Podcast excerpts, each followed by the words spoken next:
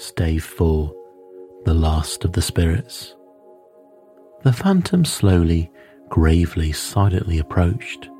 When it came near him, Scrooge bent down upon his knee, for in the very air through which the spirit moved, it seemed to scatter gloom and mystery. It was shrouded in a deep black garment which concealed its head, its face, its form, and left nothing of it visible save one outstretched hand. But for this it would have been difficult to detach its figure from the night and separate it from the darkness by which it was surrounded. He felt that it was tall and stately when it came beside him, and that its mysterious presence filled him with a solemn dread. He knew no more, for the spirit neither spoke nor moved.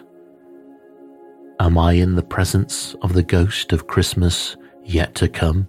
said Scrooge. The spirit answered not, but pointed onwards with its hand. You are about to show me shadows of the things that have not happened, but will happen in the time before us, Scrooge pursued. Is that so, spirit? The upper portion of the garment was contracted for an instant in its folds as if the spirit had inclined its head. That was the only answer he received. Although well used to ghostly company at this time, Scrooge feared the silent shape so much that his legs trembled beneath him, and he found that he could hardly stand when he prepared to follow it. The spirit paused a moment, as observing his condition and giving him time to recover. But Scrooge was all the worse for this. It thrilled him with a vague, uncertain horror to know that behind the dusky shroud there were ghostly eyes intently fixed upon him, while he, though he stretched out his own to the utmost, could see nothing but a spectral hand and one great heap of black. Ghost of the future, he exclaimed, I fear you more than any other spectre I have seen. But as I know your purpose is to do me good, as I hope to live to be another man from what I was, I am prepared to bear you company and do it with a thankful heart. Will you not speak to me? It gave him no reply. The hand was pointed straight before them. Lead on, said Scrooge. Lead on. The night is waning fast and it is precious time to me. I know Lead on, spirit. The phantom moved away as it had come towards him. Scrooge followed in the shadow of its dress, which bore him up, he thought, and carried him along. They scarcely seemed to enter the city, for the city rather seemed to spring up about them and encompass them of its own act. But they were in the heart of it, on change amongst the merchants, who hurried up and down and chinked the money in their pockets, and conversed in groups, and looked at their watches, and trifled thoughtfully with their great gold seals, and so forth, as Scrooge had seen them often. The spirit stopped beside one little knot of businessmen. Observing that the hand was pointed to them, Scrooge advanced to listen to their talk. No, said a great fat man with a monstrous chin. I don't know much about it either way. I only know that he's dead. When did he die? inquired another. Last night, I believe. Why, what was the matter with him?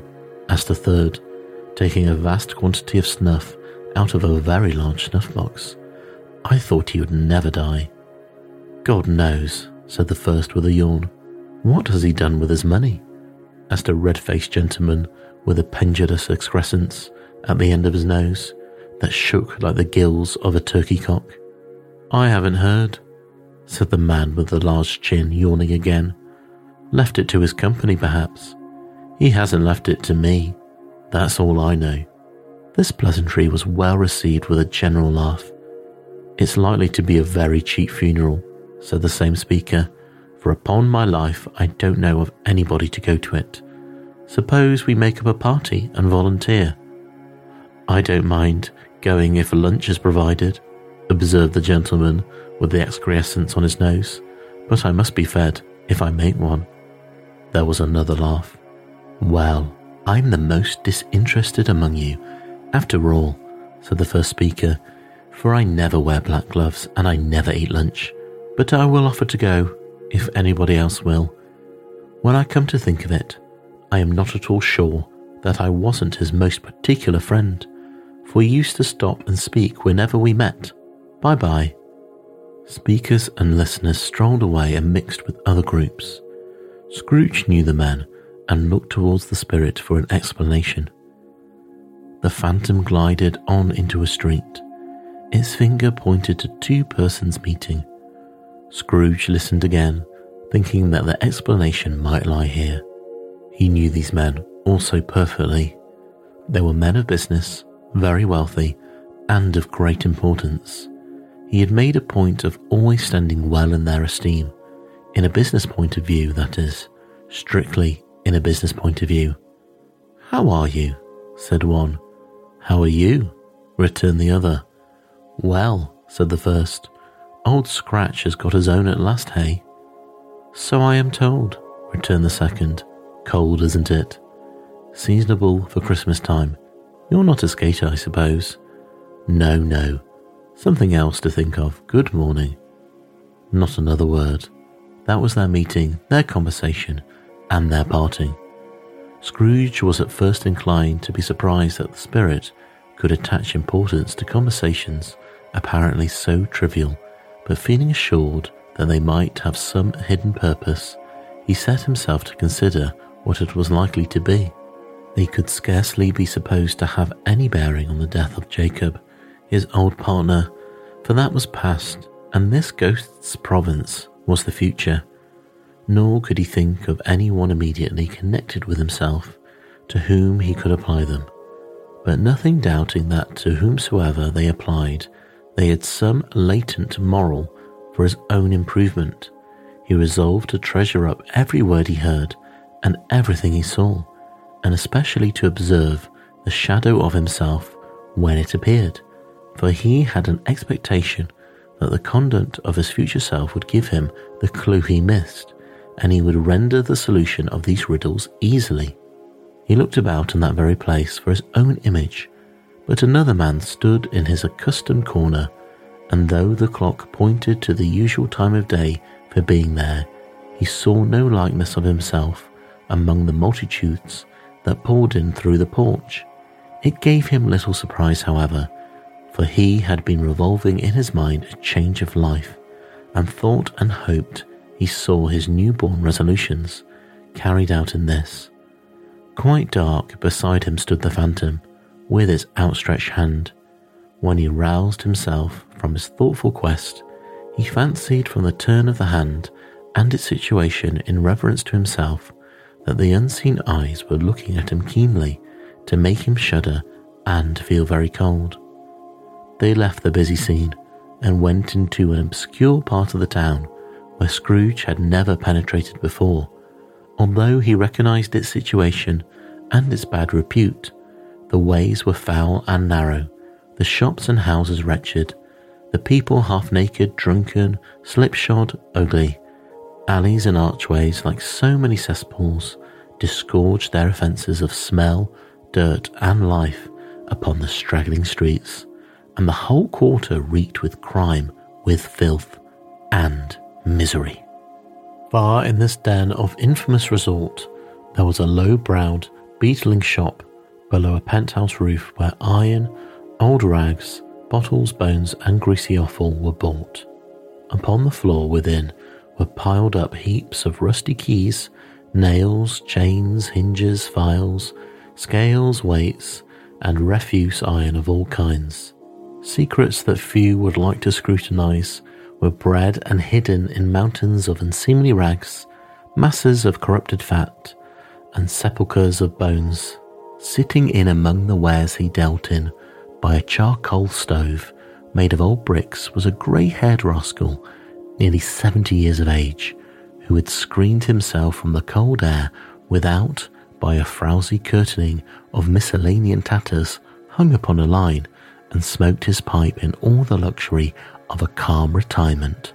Scrooge and the Phantom came into the presence of this man, just as a woman with a heavy bundle slunk into the shop. She had scarcely entered when another woman, similarly laden, came in too, and she was closely followed by a man in faded black, who was no less startled by the sight of them than they had been upon the recognition of each other. After a short period of blank astonishment, in which the old man with the pipe had joined them, they all three burst into a laugh. Let the charwoman alone to be the first, cried she who had entered first. Let the laundress alone to be the second, and let the undertaker's man alone to be the third. Look here, old Joe, here's a chance. If we haven't all three met here without meaning it. You couldn't have met in a better place, said old Joe, removing his pipe from his mouth. Come into the parlour. You were made free of it long ago, you know, and the other two ain't strangers. Stop till I shut the door of the shop, ah. How it streaks. They ain't such a rusty bit of metal in the place as its own hinges, I believe, and I'm sure there's no such old bones here as mine. Ha ha. We're all suitable to our calling. We're well matched. Come into the parlour, come into the parlour. The parlour was the space behind the screen of rags. The old man raked the fire together with an old stair rod, and having trimmed his smoky lamp, for it was night, with the stem of his pipe, put it in his mouth again. While he did this, the woman who had already spoken threw her bundle on the floor and sat down in a flaunting manner on a stool, crossing her elbows on her knees and looking with a bold defiance at the other two. What odds then? What odds, Mrs. Dilber? said the woman. Every person has a right to take care of themselves. He always did. That's true indeed, said the laundress. No man more so. Why then? Don't stand staring as if you was afraid. Woman, who's the wiser? We're not going to pick holes in each other's coats, I suppose. No, indeed, said Mrs. Dilber, and the man together. We should hope not. Very well then, cried the woman. That's enough. Who's worse for the loss of a few things like these? Not a dead man, I suppose. No, indeed, said Mrs. Dilber, laughing. If you'd wanted to keep him after he was dead, a wicked old screw, pursued the woman, why wasn't he natural in his lifetime? If he had been, he would have had someone to look after him when he was struck with death, instead of lying gasping out his last there, alone by himself. It's the truest word that was ever spoke, said Mrs. Dilber. It's a judgment on him. I wish it was a little heavier judgment, replied the woman. It should have been. You may depend upon it.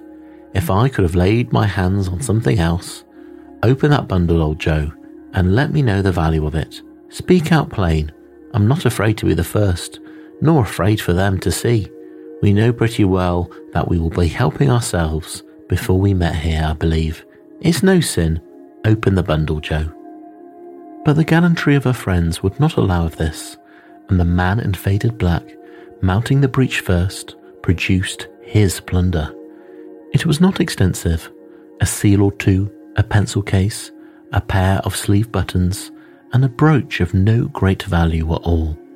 They were severally examined and appraised by old Joe, who chalked the sums he was disposed to give for each upon the wall and added them up into a total when he found there was nothing more to come. That's your account, said Joe, and I wouldn't give another sixpence if I was to be boiled for not doing it. Who's next? Mrs. Dilber was next. Sheets and towels, a little wearing apparel, two old fashioned silver teaspoons, a pair of sugar tongs, and a few boots. Her account was stated on the wall in the same manner. I always give too much to ladies. It's a weakness of mine, and that's the way I ruin myself, said old Joe. That's your account. If you asked me for another penny and made it an open question, I'd repent of being so liberal and knock off half a crown. And now undo my bundle, Joe, said the first woman. Joe went down on his knees for the greater convenience of opening it and having unfastened a great many knots, dragged out a large and heavy roll of some dark stuff. What do you call this? said Joe. Bed curtains? Ah, returned the woman, laughing and leaning forward on her crossed arms. Bed curtains. You don't mean to say you took him down, rings and all, with him lying there, said Joe. Yes, I do, replied the woman. Why not? You were born to make a fortune, said Joe, and you'll certainly do it. I certainly shan't hold my hand when I get anything in it by reaching it out for the sake of such a man as he was. I promise you, Joe, returned the woman coolly. Don't drop that oil upon the blankets now. His blankets? asked Joe. Who else's do you think? replied the woman. He isn't likely to catch cold without them, dare I say. I hope he didn't die of anything catching, eh? said old Joe, stopping in his work and looking up. Don't you be afraid of that, returned the woman. I ain't so fond of his company that I'd loiter about him for such things if he did. Ah, you may look through the shirt till your eyes ache, but you won't find a hole in it, nor a threadbare place. It's the best he had, and fine one too. They'd have wasted it if it hadn't been for me. What do you call wasting it? asked old Joe. Putting it on him to be buried in, to be sure, replied the woman with a laugh. Somebody was a fool enough to do it, but I took it off again. If calico ain't good enough for such a purpose, it isn't good enough for anything. It's quite as becoming to the body. He can't look uglier than he did in that one. Scrooge listened to this dialogue in horror as they sat grouped about their spoil in the scanty light afforded by the old man's lamp. He viewed them with a detestation and disgust which could hardly have been greater, though they had been obscene demons marketing the corpse itself. Ha ha, laughed the same woman when old Joe, producing a flannel bag with money in it, told out their several gains upon the ground. This is the end of it, you see. He frightened everyone away from him when he was alive, to profit us when he was dead. Ha ha ha. Spirit, said Scrooge, shuddering from head to toe. I see, I see. The case of this unhappy man might be my own. My life tends that way now. Merciful heaven, what is this? He recoiled in terror, the scene had changed, and now he almost touched a bed, a bare, uncurtained bed, on which beneath a ragged sheet there lay a something covered up, which, though it was dumb, announced itself in awful language. The room was very dark, too dark to be observed with any accuracy. Though Scrooge glanced round it in obedience to a secret impulse, anxious to know what kind of room it was, a pale light, rising in the outer air, fell straight upon the bed, and on it, plundered and bereft, unwatched, unwept, uncared for, was the body of this man. Scrooge glanced towards the phantom. Its steady hand was pointed to the head. The cover was so carelessly adjusted that the slightest raising of it, the motion of a finger upon Scrooge's part, would have disclosed the face. He thought of it, felt how easy it would be to do, and longed to do it, but had no more power to withdraw the veil than to dismiss the spectre at his side. O cold, cold, rigid, dreadful death! set upon thine altar here, and dress it with such terrors as thou hast at thy command, for this is thy dominion. But of the loved, revered, and honoured head thou canst not turn one hair to thy dread purposes, or make one feature odious. It is not that the hand is heavy and will fall down when released. It is not that the heart and pulse are still, but that the hand was open generous and true, the heart brave, warm and tender, and the pulse a man's. Strike, shadow, strike, and see his good deeds springing from the wound to sow the world with life immortal.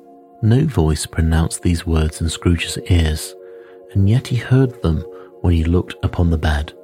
He thought if this man could be raised up now, what would be his foremost thoughts?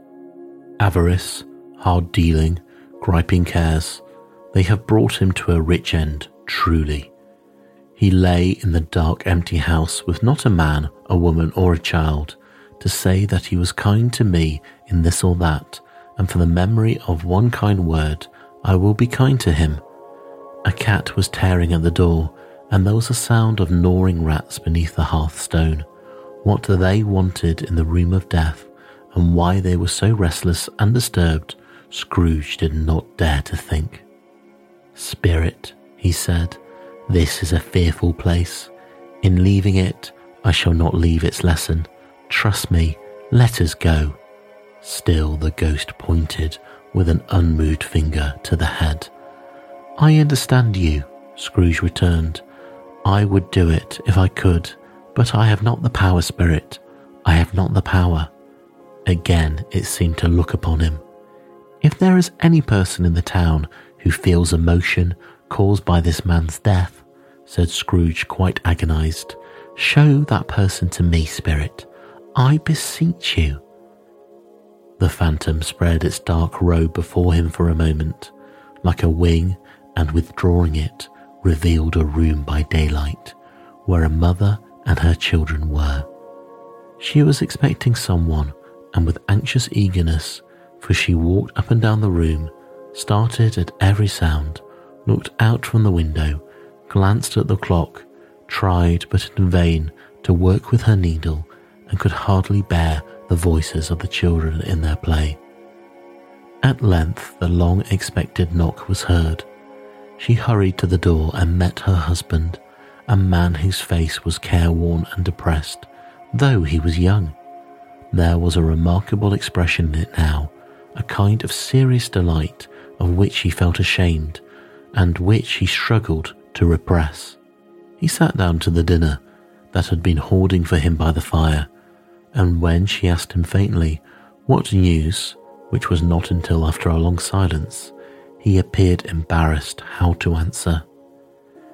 It is good, she said, or bad, to help him. Bad, he answered. We are quite ruined? No, there is hope yet, Caroline.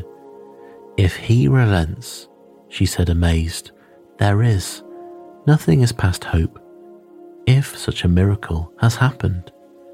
He is past relenting, said her husband. He is dead. She was a mild and patient creature if her face spoke truth, but she was thankful in her soul to hear it, and she said so with clasped hands. She prayed forgiveness the next moment and was sorry, but the first was the emotion of her heart. What the drunken half woman who I told you of last night, said to me when I tried to see him and obtain a week's delay, and what I thought was a mere excuse to avoid me turns out to have been quite true. He was not only very ill, but dying then. To whom will our debt be transferred? I don't know, but before that time we shall be ready with the money, and even though we are not, it would be bad fortune indeed to find so merciless a creditor in his successor. We may sleep tonight with light hearts, Caroline. Yes, soften it as they would, their hearts were lighter. The children's faces, hushed and clustered round to hear what they so little understood, were brighter, and it was a happier house for this man's death. The only emotion that the ghost could show him, caused by the event, was one of pleasure. Let me see some tenderness connected with the death, said Scrooge or that dark chamber spirit which we just left now will be forever present to me. The ghost conducted him through several streets familiar to his feet, and as they went along, Scrooge looked here and there to find himself, but nowhere was he to be seen. They entered poor Bob Cratchit's house, the dwelling he had visited before, and found the mother and the children sitting round the fire. Quiet, very quiet. The noisy little Cratchits were all still as statues in one corner and sat up looking at Peter, who had a book before him. The mother and her daughters were engaged in sewing, but surely they were very quiet. And he took a child and set him in the midst of them. Where had Scrooge heard these words? He had not dreamed them. The boy must have read them out as he and the Spirit crossed the threshold, why did he not go on? The mother laid her work upon the table and put her hand up to her face. The colour hurts my eyes, she said. The colour. Ah, poor Tiny Tim. They're better now again, said Cratchit's wife. It makes them weak by candlelight, and I wouldn't show weak eyes to your father when he comes home for the world. It must be near his time. Past it, rather, Peter answered, shutting up his book. But I think he has walked a little slower than he used to these few last evenings, mother. They were very quiet again. At last she said in a steady, cheerful voice that only faltered once, I have known him walk with, I have known him walk with Tiny Tim upon his shoulder, very fast indeed. And so have I, cried Peter, often. And so have I, explained another. So had all. But he was very light to carry, she resumed, intent upon her work, and his father loved him so that it was so no trouble, no trouble. And there is your father at the door.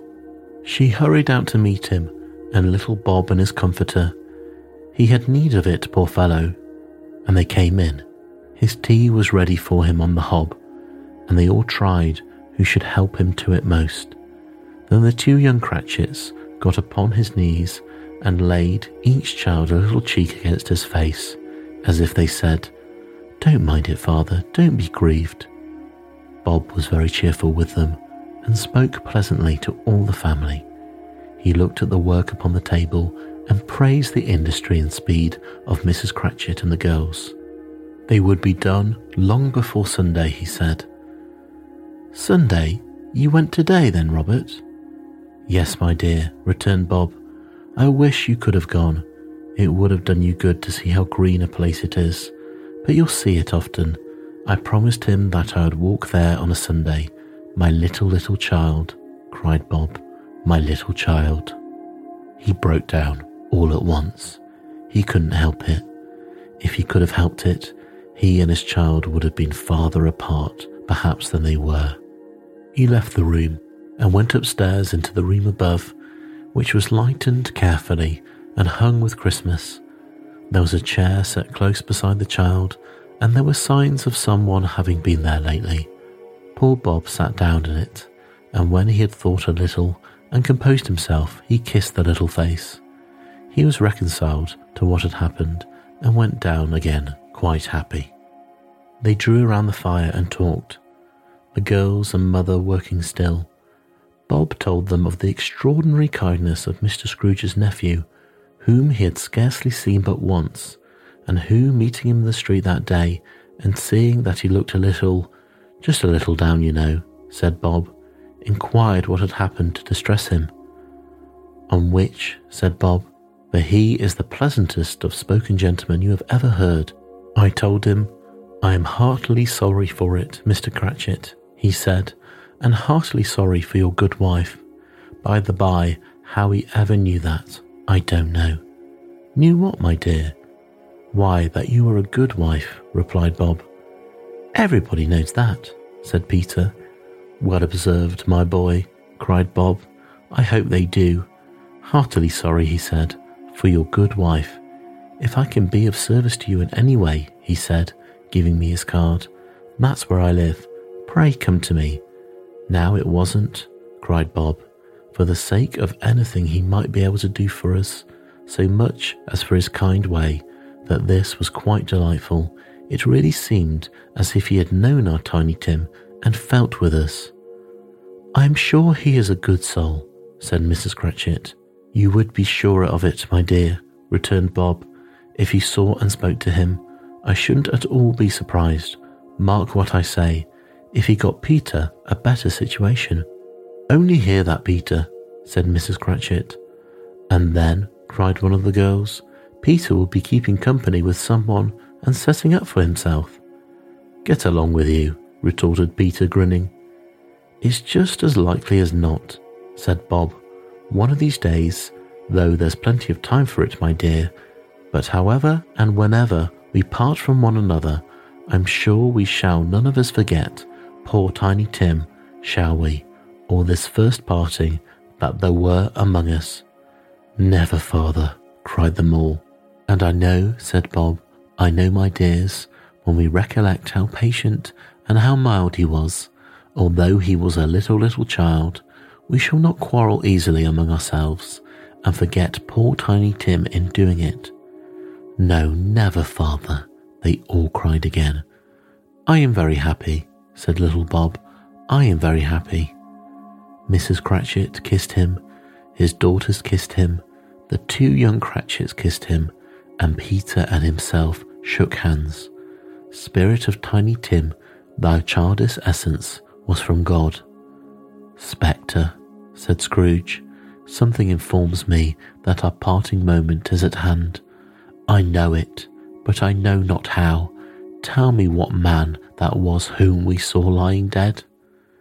The ghost of Christmas yet to come conveyed him as before, though at a different time he thought, indeed there seemed no order in these latter visions, save that they were in the future, into the resorts of business men, but showed him not himself. Indeed, the spirit did not stay for anything, but went straight on as to end just now desired, until besought by Scrooge to tarry for a moment. This court, said Scrooge, through which we hurry now, is where my place of occupation is, and has been for a length of time. I see the house. Let me behold what I see in days to come. The spirit stopped. A hand was pointed elsewhere. The house is yonder, Scrooge exclaimed. Why do you point away? The inexorable finger underwent no change. Scrooge hastened to the window of his office and looked in. It was an office still, but not his. The furniture was not the same, and the figure in the chair was not himself. The phantom pointed as before. He joined it once again, and wondering why and whither he had gone, accompanied it until they reached an iron gate. He paused to look round before entering a churchyard. Here, then, the wretched man whose name he had now to learn lay underneath the ground. It was a worthy place, walled in by houses, overrun by grass and weeds, the growth of vegetation's death, not life, choked up with too much burying, fat with repleted appetite. A worthy place. The spirit stood among the graves and pointed down to one. He advanced towards it trembling. The phantom was exactly as it had been, but he dreaded that he saw new meaning in its solemn shape. Before I draw nearer to that stone to which you point, said Scrooge, answer me one question. Are these the shadows of things that will be, or the shadows of things that may be only? Still the ghost pointed downward to the grave by which it stood. Men's courses will foreshadow certain ends, to which, if preserved in, they must lead, said Scrooge. But if the courses be departed from, ends will change. Say it thus, with what you show me. The spirit was immovable as ever. Scrooge crept towards it, trembling as he went, following the finger read upon the stone of the neglected grave his own name, Ebenezer Scrooge. Am I that man who lay upon the bed?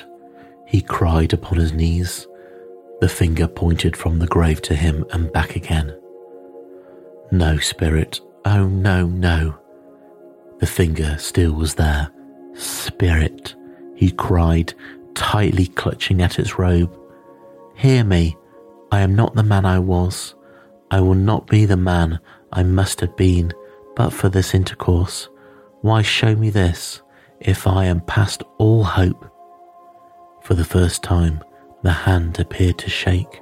Good spirit, he pursued, as down upon the ground he fell before it. Your nature intercedes for me and pities me. Assure me that I yet may change these shadows you have shown me by an altered life.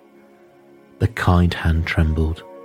I will honour Christmas in my heart, and I will try and keep it all the year I will live in the past, the present, and the future. The spirits of all three shall strive within me. I shall not shut down out the lessons that they teach. Oh, tell me, I may sponge away the writing on this stone. In his agony, he caught the spectral hand. It sought to free itself, but he was strong in his entreaty and attained it. The spirit, stronger yet, repulsed him. Holding up his hands in a last prayer to have his fate reversed, he saw an alteration in the phantom's hood and dress. It shrunk, collapsed, and dwindled down into a bedpost. Stay 5. The end of it. Yes, and the bedpost was his own. The bed was his own. The room was his own. Best and happiest of all, the time before him was his own to make amends in. I will live in the past, the present, and the future, Scrooge repeated as he scrambled out of bed. The spirits of all three shall strive within me. O oh, Jacob Marley, heaven and the Christmas time be praised for this. I say it on my knees. O oh, Jacob, on my knees. He was so fluttered and so glowing with good intentions that his broken voice could scarcely answer to this call. He began sobbing violently in the conflict with the spirit, and his face was wet with tears. They are not torn down, cried Scrooge, folding one of his bed curtains in his arms. They are not turned down, rings and all. They are here. I am here. The shadows of the things that would have been may be dispelled. They will be. I know they will. His hands were busy with his garments, all this time, turning them inside out, putting them upside down, tearing them, mislaying them, making them parties to every kind of extravagance. I don't know what to do, cried Scrooge, laughing and crying in the same breath, and making a perfect Laocoön of himself with his stockings. I am light as a feather. I am happy as an angel. I am merry as a schoolboy. I am giddy as a drunken man, a Merry Christmas to everyone, a Happy New Year to all the world. Hello there, hello. He had frisked into the sitting room and was now standing there, perfectly winded. There's the saucepan that the gruel was in, cried Scrooge, starting off again and going round the fireplace. There's the door by which the ghost of Jacob Marley entered. There's the corner where the ghost of Christmas present sat. There's the window where I saw the wandering spirits. It's all right. It's all true. It all happened. Ha ha ha. Really, for a man who had been out of practice for so many years, it was a splendid laugh, a most illustrious laugh, the father of a long, long line of brilliant laughs. I don't know what day of the month it is, said Scrooge. I don't know how long I've been among the spirits. I don't know anything. I am quite a baby. Never mind, I don't care. I would rather be a baby. Hello, hello there. He was checked in his transports by the churches ringing out the lustiest peals he'd ever heard clash, clang, hammer, ding dong bell, bell, ding dong hammer, clang, clash. Glorious, glorious. Running to the window, he opened it and he put out his head. No fog, no mist, clear, bright, jovial, stirring, cold, cold, piping for the blood to dance to. Golden sunlight, heavenly sky, sweet fresh air, merry bells. Oh, glorious, glorious. What's today? cried Scrooge, calling down to a boy in Sunday clothes, who perhaps had loitered in to look about him. Eh? returned the boy, with all his might of wonder. What's today, my fine fellow? said Scrooge. Today, replied the boy. Why, Christmas Day. It's Christmas Day, said Scrooge to himself. I haven't missed it. The spirits have done it all in one night. They can do anything they like. Of course they can. Of course they can. Hello, my fine fellow. Hello, returned the boy. Do you know the poulterers in the next street, but one at the corner? Scrooge inquired. I should hope I did, replied the lad. An intelligent boy, said Scrooge. A remarkable boy. Do you know whether they sold the prize turkey that was hanging up there? Not the little prize turkey, the big one. What, the one as big as me? returned the boy.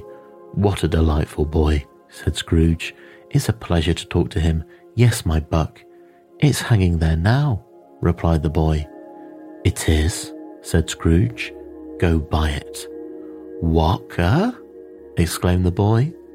No, no, said Scrooge. I'm in earnest. Go and buy it and tell him to bring it here, that I may give them directions where to take it. Come back with the man, and I'll give you a shilling. Come back with him in less than five minutes, and I'll give you half a crown.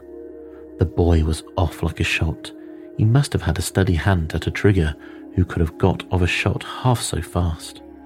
I'll send it to Bob Cratchit's, whispered Scrooge, rubbing his hands and splitting with a laugh. He shan't know who sends it. It's twice the size of Tiny Tim. Joe Miller never made such a joke as sending it to Bob's will be. The hand in which he wrote the address was not a steady one, but write it he did somehow, and went downstairs to open the street door, ready for the coming of the poulterer's man. He stood there waiting his arrival. The knocker caught his eye. I shall love it as long as I live, cried Scrooge, patting it with his hand.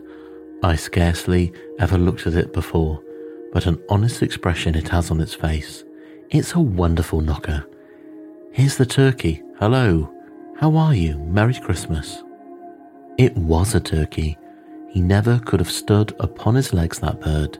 He would have snapped him off short in a minute, like sticks of sealing wax. Why, it's impossible to carry that to Camden Town, said Scrooge. You must have a cab. The chuckle with which he said this, and the chuckle with which he paid for the turkey, and the chuckle with which he paid for the cab, and the chuckle with which he recompensed the boy were only to be exceeded by the chuckle with which he sat down breathless in his chair again and chuckled till he cried. Shaving was not an easy task for his hand continued to shake very much, and shaving requires attention even when you don't dance while you're at it. But he had cut the end of his nose off. He would have put a piece of sticking plaster over it and been quite satisfied. He dressed himself all in his best and at last got out into the streets, the smile by this time pouring forth as he had seen them with the ghost of Christmas present and walking with his hands behind him, Scrooge regarded everyone with a delighted smile. He looked so irresistibly pleasant. In a word, that three or four good human fellows said, Good morning, sir, and Merry Christmas to you. And Scrooge said afterwards that all the blithe sounds he had ever heard, those were the blithest sounds in his ears. He had not gone far when coming on towards him he beheld the portly gentleman who had walked into his counting house the day before and said, Scrooge and Marley's, I believe. It sent a pang across his heart to think how this old gentleman would look upon him when they met, but he knew what path lay straight ahead before him, and he took it. My dear sir, said Scrooge, quickening his pace and taking the old gentleman by both his hands. How do you do? I hope you succeeded yesterday it was very kind of you, and Merry Christmas to you, sir. Mr. Scrooge? Yes, said Scrooge. That's my name, and I fear it may not be pleasant to you. Allow me to ask your pardon, and will you have the goodness? Here Scrooge whispered in his ear. Lord bless me, cried the gentleman, as if his breath were taken away. Mr. Scrooge, are you serious? If you please, said Scrooge not a farthing less. A great many back payments are included in it, I assure you. Will you do me that favour? Yes, dear sir, said the other, shaking with him. I don't know how to say to much. Don't say anything, please, retorted Scrooge. Come and see me. Will you come and see me? I will, cried the old gentleman, and it was clear he meant to do it. Thank ye, said Scrooge. I am much obliged to you. I thank you fifty times. Bless you. He went to church and walked about the streets and watched the people hurrying to and fro and patted the children on the head and questioned beggars and looked down into the kitchens of houses and up to the windows and found that everything could yield him pleasure. He had never dreamed that any walk, that anything could give him so much happiness. In the afternoon, he turned his steps towards his nephew's house. He passed the door a dozen times before he had the courage to go up and knock, but he made a dash and did it. Is your master at home, my dear? said Scrooge to the girl. Nice girl, very nice girl. Yes, sir. Where is he, my love? said Scrooge.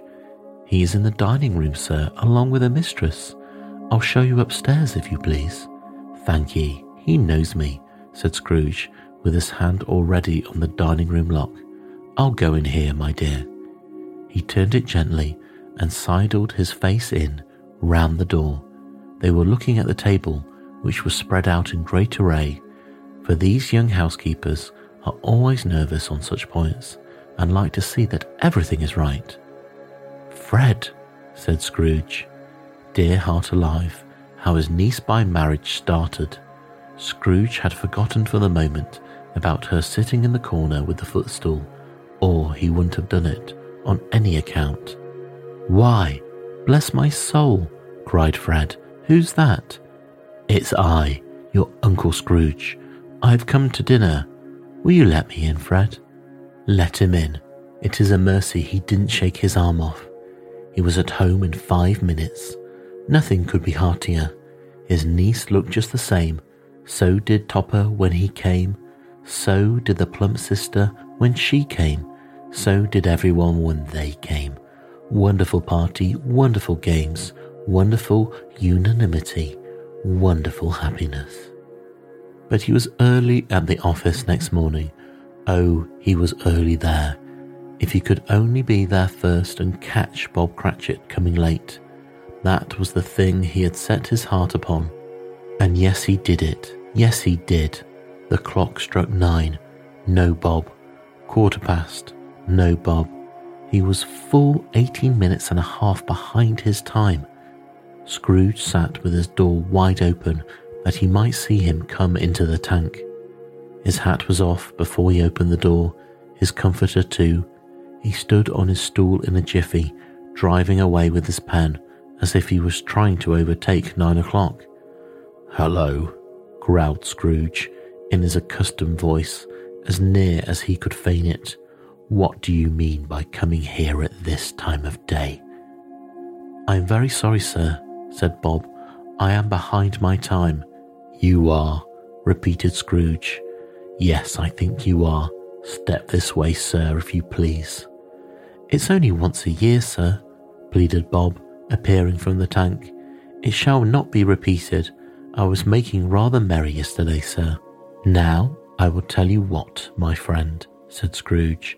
I am not going to stand this sort of thing any longer, and therefore, he continued, leaping from his stool and giving Bob such a dig in the waistcoat that he staggered back into the tank again, and therefore I am about to raise your salary. Bob trembled and got a little nearer to the ruler. He had a momentary idea of knocking Scrooge down with it, holding him and calling to the people in the court for help and a straight waistcoat. A Merry Christmas, Bob, said Scrooge, with an earnestness that could not be mistaken as he clapped him on the back. A merrier Christmas, Bob, my good fellow, that I have given you for many a year.